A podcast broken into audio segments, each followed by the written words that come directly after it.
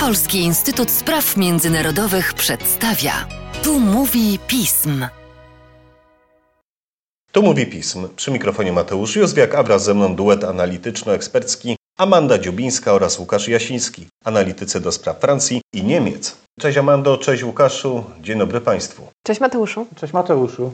Reakcja Unii Europejskiej na rosyjską agresję, oprócz polityki sankcji wobec Rosji, wsparcia finansowego i militarnego Ukrainy, obejmuje także unijną politykę sąsiedztwa. 6 października w Pradze odbył się nieformalny szczyt przywódców europejskich, podczas którego zainicjowano tzw. Tak Europejską Wspólnotę Polityczną. Idea zaproponowana przez prezydenta Emmanuela Macrona w maju tego roku to dobry moment, by porozmawiać na temat samej inicjatywy, ale także szerzej o francuskim i niemieckim podejściu do polityki rozszerzenia oraz dalszej integracji Ukrainy z Unią Europejską. W związku z tym pierwsze pytanie do Was. Czym jest idea Europejskiej Wspólnoty Politycznej? Jaki jest efekt tego spotkania? A z racji Waszego obszaru specjalizacji, droga Amando, drogi Łukaszu, jak Niemcy i Francja się na nią zapatrują? Otóż Europejska Wspólnota Polityczna, która, jak wspomniałeś, została zaproponowana przez prezydenta Francji Emmanuela Macrona w maju tego roku, ma służyć jako takie swoiste forum przywódców państw zrzeszonych w tej wspólnocie do,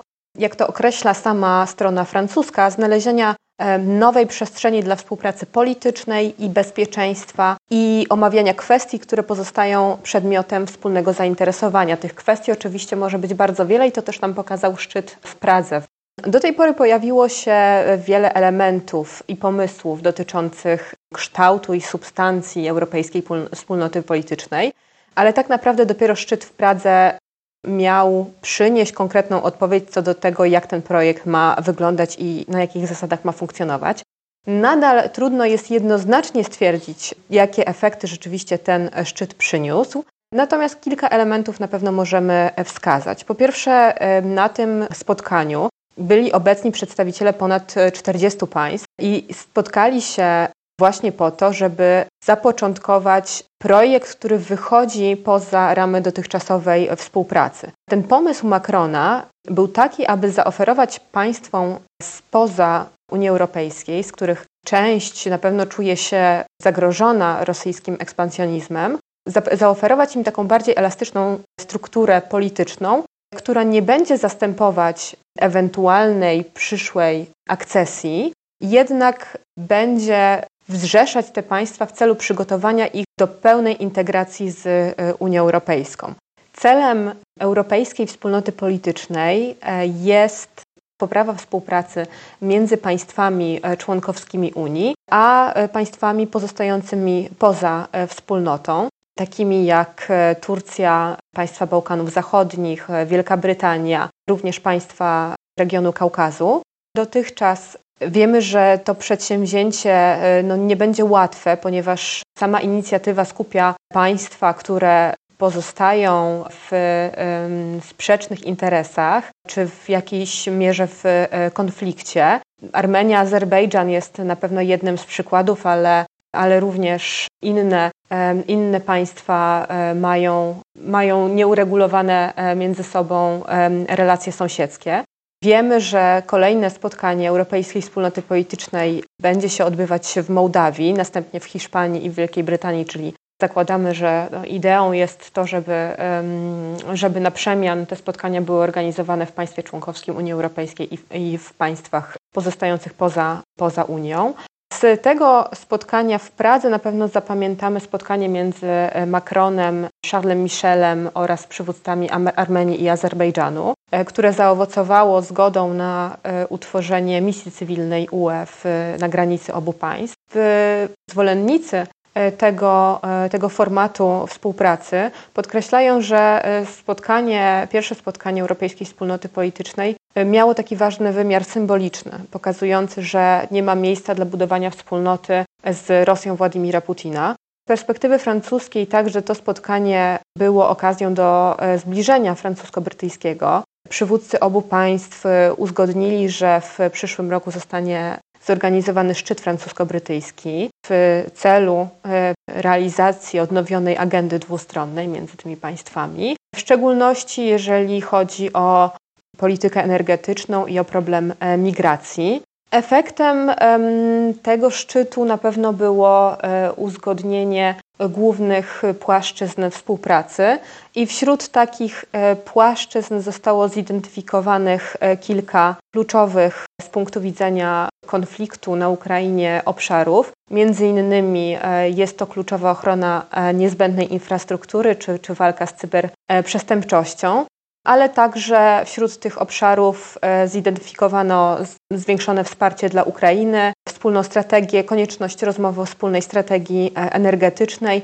czy chociażby w przedmiocie migracji, i polityki skierowanej do e, osób e, młodych. Sceptycy natomiast e, tego formatu podkreślają, że można mieć wątpliwości co do sprawczości tej koncepcji, koncepcji szerszej Europy. I niektórzy obawiają się, że tworzenie tego nowego modelu może się przekształcić w forum takiej dyskusji, która jest pozbawiona realnych narzędzi oddziaływania i nie prowadzi do, e, do, do, do, do podejmowania konkretnych działań.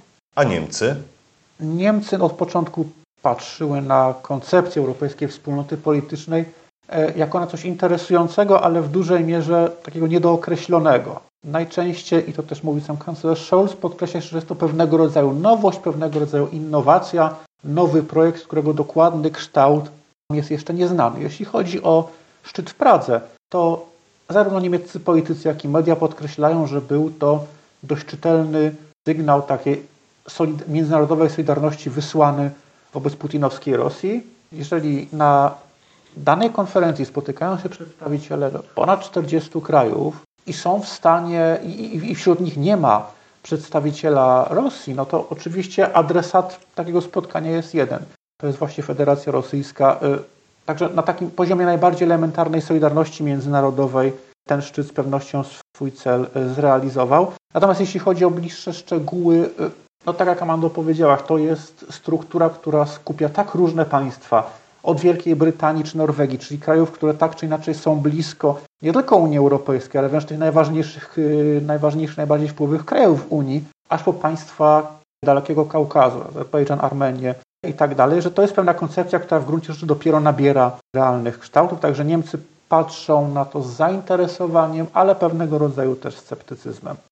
Skoro mówimy o sceptycznym podejściu, to może zapytajmy o to, jakie jest stanowisko Francji i Niemiec wobec polityki rozszerzenia. Łukaszu?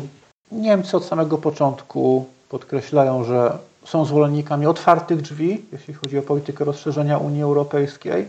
Przede wszystkim wskazuje się tutaj kazus krajów Bałkanów Zachodnich, którzy rzeczywiście są w tym procesie akces już dość mocno, no, dość mocno zaawansowane, które już czekają dłuższy czas. Jeśli chodzi o to, co jest z naszego polskiego punktu widzenia najbardziej interesujące, czyli podejście Niemiec do ewentualnego członkostwa Ukrainy, to oczywiście Niemcy popierają status kandydata, popierają prowadzenie negocjacji akcesyjnych z Ukrainą, natomiast to, co jest stałym elementem tej niemieckiej strategii wobec Ukrainy, to jest podkreślanie, że Ukraina musi spełnić wszelkiego rodzaju standardy unijne, musi dokonać szeregu reform, chociażby ograniczyć skalę korupcji, która ten kraj jednak no, pożera, czy jest, jest, jest, dużym, jest dużym balastem dla struktur tego, tego państwa. Należy też pamiętać, że biorąc pod uwagę, że jest to właśnie perspektywa wieloletnia, mówimy tutaj o dekadzie bądź nawet dwóch, to w pewnym sensie dla rządu kanclerza Scholza było to poparcie dla perspektywy europejskiej dla Ukrainy było łatwym sposobem na zdobycie politycznych punktów, bo to i tak nie kanclerz Scholz będzie podejmował za 10 czy 20 lat kluczowe, kluczowe decyzje. Polityka rozszerzenia, czy generalnie poparcie dla idei rozszerzania Unii wpisuje się także w taką zasadę niemieckiej polityki, która polega na tym, żeby jednak tę sferę względnej stabilności i współpracy gospodarczej rozszerzać, bo w ten sposób odsuwa się od siebie granice Unii Europejskiej, a poszerza się strefę. Można czy to eksportować niemieckie towary, czy to kontynuować y, współpracę, współpracę gospodarczą. Takie rozszerzanie sfery stabilizacji, sfery współpracy gospodarczej za pomocą czy to stowarzyszeń z UE, czy potem rozszerzeń jest stałym elementem niemieckiej polityki. A jak wygląda sprawa u francuskiego sojusznika Amando? Trzeba przyznać, że wojna na Ukrainie postawiła Francję w dosyć niewygodnej sytuacji, jeżeli chodzi o unijną politykę sąsiedztwa, bo Francja to jest jedno z najbardziej niechętnych państw wobec dalszego rozszerzenia Unii Europejskiej. Francja tradycyjnie stawiała problem akcesji nowych państw nie tyle może w kontrze, ale na pewno na dalszym planie, akcentując właśnie konieczność pierwszej kolejności pogłębiania integracji w ramach wspólnoty. Więc w kontekście Ukrainy po Francji prędzej można było się jednak spodziewać, e, że będzie mnożyła e, trudności, problemy i szukała powodów, aby ten proces e, akcesji no, w jakiś sposób może nie blokować, ale opóźniać. Warto w tym miejscu chociażby przytoczyć rozmowy akcesyjne z Macedonią Północną i Albanią, w których Francja przecież była zdecydowanym, których Francja przecież była zdecydowanym przeciwnikiem. Powodów tego było, jak sama strona francuska deklarowała, kilka.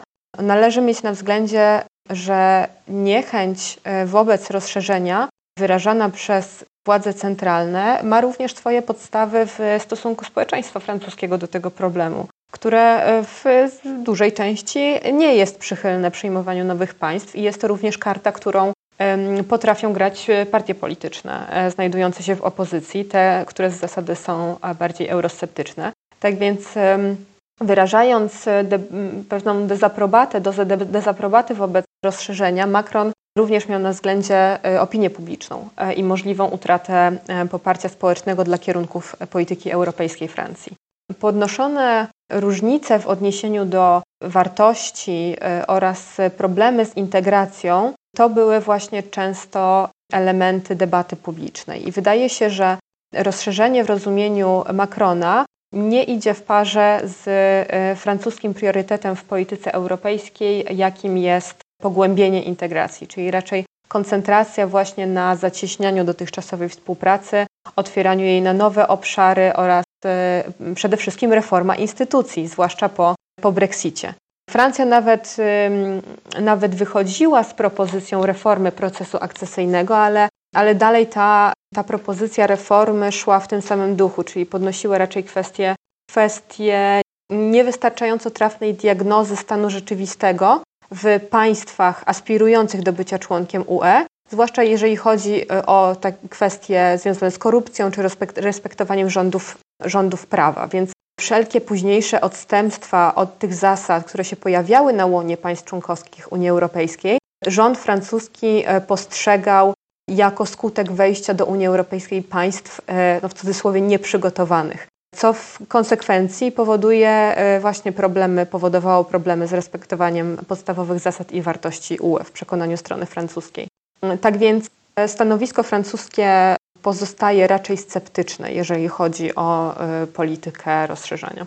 Warto też podkreślić, że w polityce francuskiej nie mniej ważna jest obawa przed e, przesunięciem środka ciężkości w polityce europejskiej w stronę Europy Środkowej i chociażby południowo-wschodniej. Czyli ta perspektywa przystąpienia do, do Unii e, kolejnych państw, które mogą mieć preferencje polityczne bliższe chociażby E, państwom wyszehradzkim niż samej Francji, może czynić zrozumiałą e, niechęć francuskiego rządu do rozpoczęcia dalszych rozmów akcesyjnych do e, UE. Więc biorąc pod uwagę, że między państwami aspirującymi istnieją różne wizje dotyczące przyszłości Unii Europejskiej, każde dalsze rozszerzenie mogłoby według Francji utrudniać właśnie pogłębianie integracji. Więc no niektóre państwa wiemy, że zawsze postrzegały Unię Europejską przede wszystkim jako, jako projekt integracji gospodarczej, natomiast Francja chce tej Europy bardziej, bardziej politycznej.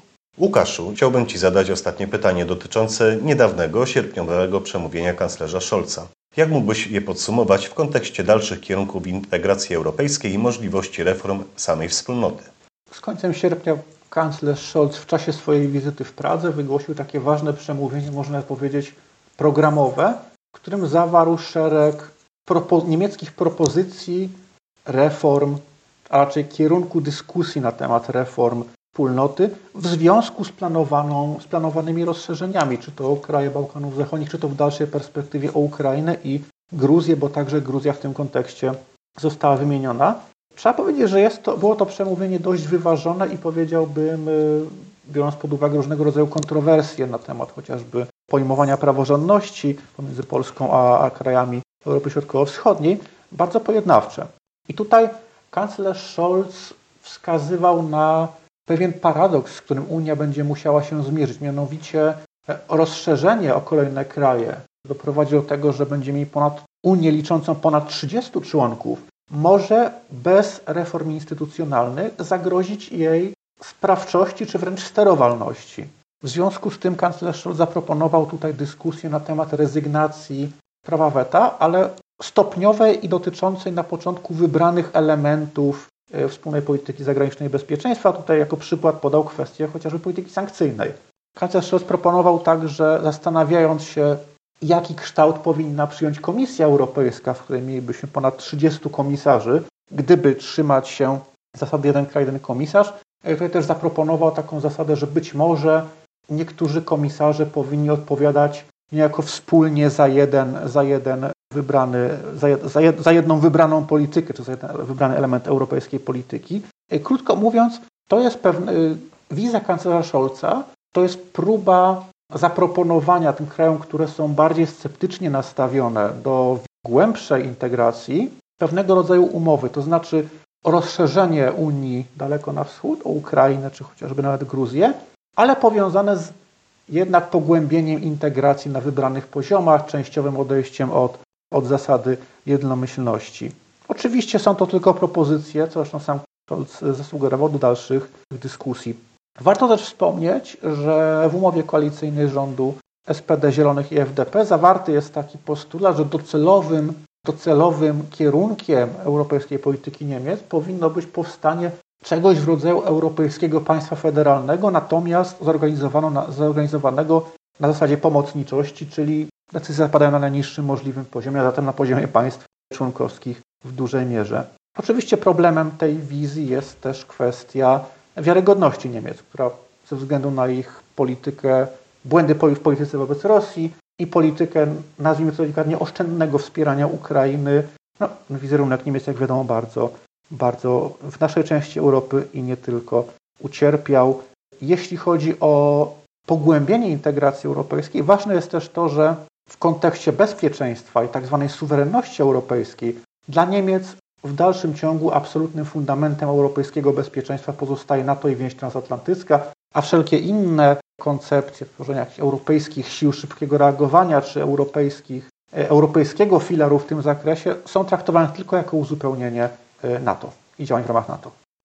Szanowni Państwo, co dalej z kierunkiem integracji europejskiej jak rozwijać się będzie stanowisko zarówno niemieckie, jak i francuskie, to pytania na nasze dalsze podcasty. A tymczasem e, chciałbym Wam bardzo serdecznie podziękować za dzisiejszy. Dziękujemy. A Państwa zaś zachęcam do śledzenia naszej strony internetowej, czytania najnowszych biuletynów i komentarzy, śledzenia mediów społecznościowych, także naszego kanału na YouTube. Z mojej strony to wszystko. Dziękuję Państwu za uwagę i do usłyszenia.